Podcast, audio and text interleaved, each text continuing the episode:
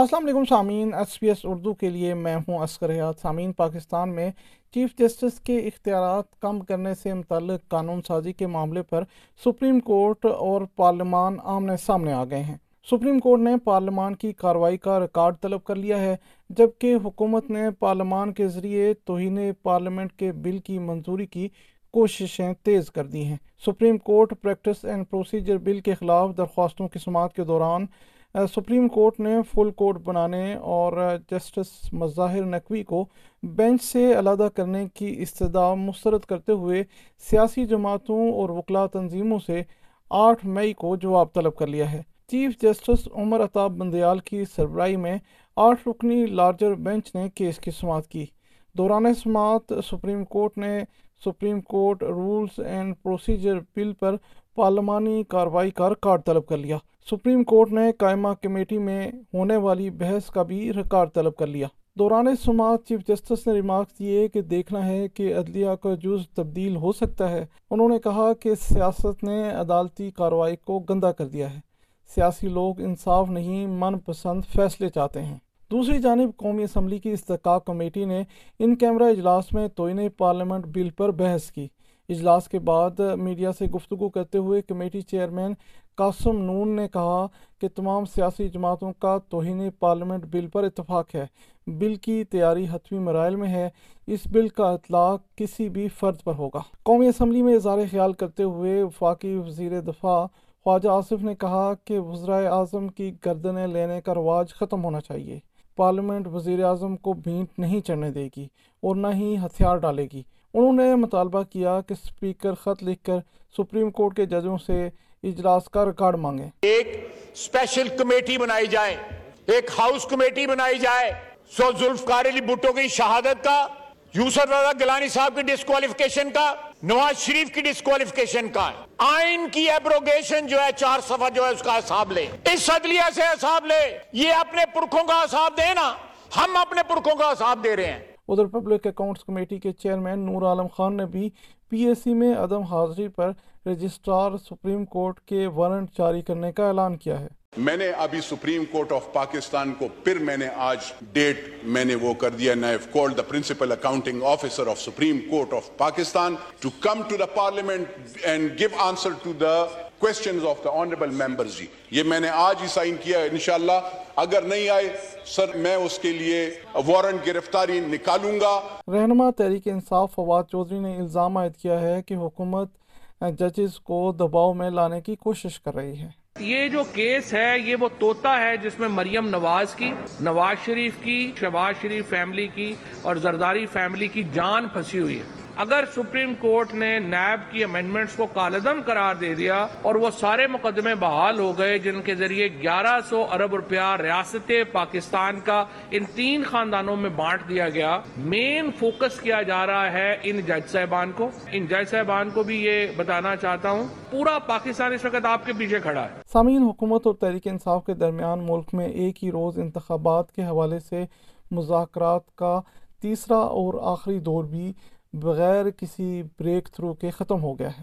حکومت اور تحریک انصاف ملک بھر میں ایک ہی روز انتخابات اور اسمبلیوں کی تحلیل کی تاریخ پر متفق نہ ہو سکیں۔ حکومتی اتحاد اور تحریک انصاف کے درمیان انتخابات کے حوالے سے مذاکرات کا تیسرا دور پارلیمنٹ ہاؤس میں ہوا۔ مذاکرات میں حکومتی اتحاد کی جانب سے اسحاق ڈار، یوسف رضا گیلانی، سعد رفیق، کشور زہرا، طارق بشیر چیمہ، اعظم نذیر تارڑ اور سید نوید قمر شامل ہوئے، جبکہ پی ٹی آئی کی نمائندگی شاہ محمود قریشی، فواد چوہدری اور سینیٹر علی ظفر نے کی۔ چیئرمین صادق سنجرانی کی جانب سے حکومت اور تحریک انصاف کی مذاکراتی ٹیموں کے اعزاز میں عشائیہ دیا گیا، جس کے بعد مذاکرات کا آغاز ہوا۔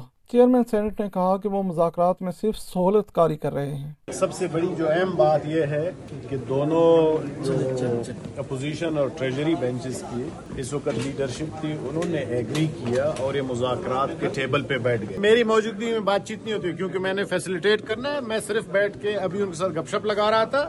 مذاکرات کے دوران دونوں فریقین اپنے اپنے قائدین سے ہدایات لیتے رہے۔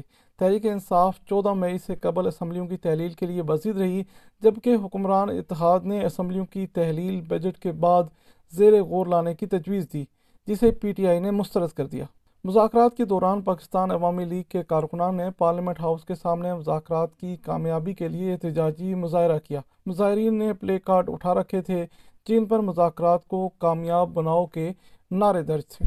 میڈیا سے گفتگو کرتے ہوئے تحریک انصاف کے رہنما شاہ محمود قریشی نے کہا کہ اسمبلیوں کی تحلیل اور الیکشن کی تاریخ پر اتفاق نہیں ہو سکا۔ ہم نے خاصی لچک دکھائی اور قومی اتفاق رائے کی خاطر ہم نے یہ لچک دکھائی کہ ہم نے ایک دن کی تجویز قبول کی۔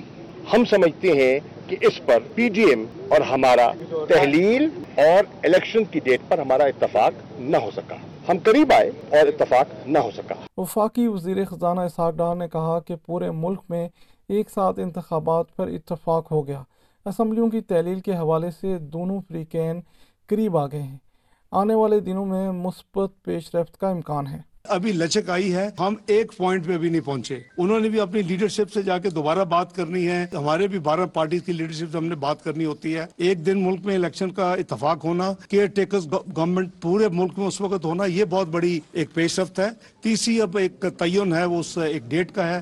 بجٹ ملک کو چاہیے، آئی ایم ایف کا آن گوئنگ ریویو چاہیے، تو ان چیزوں کے لیے ڈیٹ کا جو تعین ہے وہ ایک تھوڑا سا کمپلیکیٹڈ عمل ہے۔ پاکستان کی سپریم کورٹ نے ملک میں ایک ساتھ انتخابات کے حوالے سے سیاسی جماعتوں کو مذاکرات کر کے نتیجہ نکالنے کی ہدایت دے رکھی ہے۔ سامعین، لاہور ہائی کورٹ نے سابق وزیراعظم عمران خان کو تمام مقدمات میں شامل تفتیش ہونے کی ہدایت کی ہے۔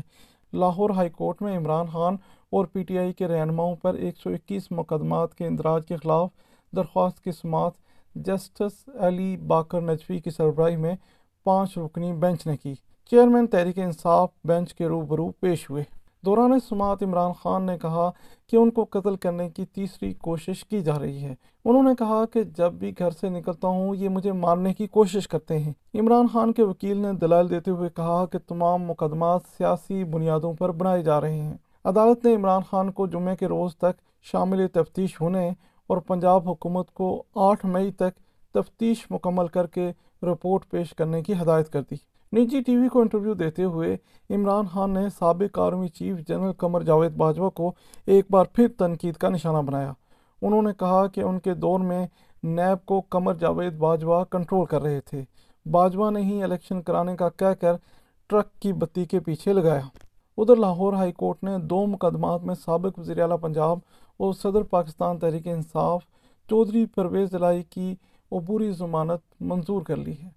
لاہور ہائی کورٹ نے انٹی کرپشن مقدمے میں 15 مئی تک جبکہ انسداد دہشت گردی کے مقدمے میں 2 روز کی حفاظتی ضمانت منظور کرتے ہوئے پرویز الہی کو متعلقہ عدالتوں سے رجوع کرنے کی ہدایت کر دی ہے۔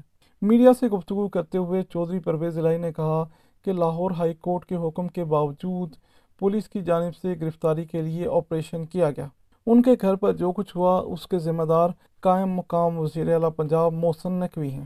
یہ بدلے جو ہیں یہ انشاءاللہ ہم نے اس کا کیس اللہ کے آگے رکھا ہے محسن نقوی کے ساتھ۔ آلریڈی ہم کورٹ میں گئے ہوئے ہیں کہ اب تو یہ ختم ہو گیا ہوا ہے، اس کی حکومت بھی ختم ہو گئی، یہ خود بھی ختم ہو گئے، ایسے ہی لگا ہوا ہے۔ اور ان کا جو ہے آپ دیکھیں گے جو حشر ہوگا یہ شریفوں کا، جس طرح یہ بڑھ چڑھ کے باتیں کر رہے ہیں، یہ ہے ہی یہ تکبر کا منبع ہے۔ یہ بھی سابق وزیر اعلیٰ پنجاب عثمان بزدار بھی اینٹی کرپشن کے رڈار پر آ گئے ہیں۔ محکمہ اینٹی کرپشن پنجاب کی ٹیم عثمان بزدار کو گرفتار کرنے کے لیے پنجاب یونیورسٹی پہنچ گئی، جہاں پر سرچ کے بعد ٹیم واپس روانہ ہو گئی۔ اینٹی کرپشن حکام کے مطابق عثمان بزدار پر ڈی جی خان میں اراضی پر قبضے کا مقدمہ درج کیا گیا ہے۔ یہ تھیں اب تک کی اہم ترین خبریں۔ آئندہ مزید خبروں کے ساتھ حاضر ہوں گے، تب تک کے لیے اجازت دیجیے۔ اسلام آباد سے SBS اردو کے لیے اسخر حیات۔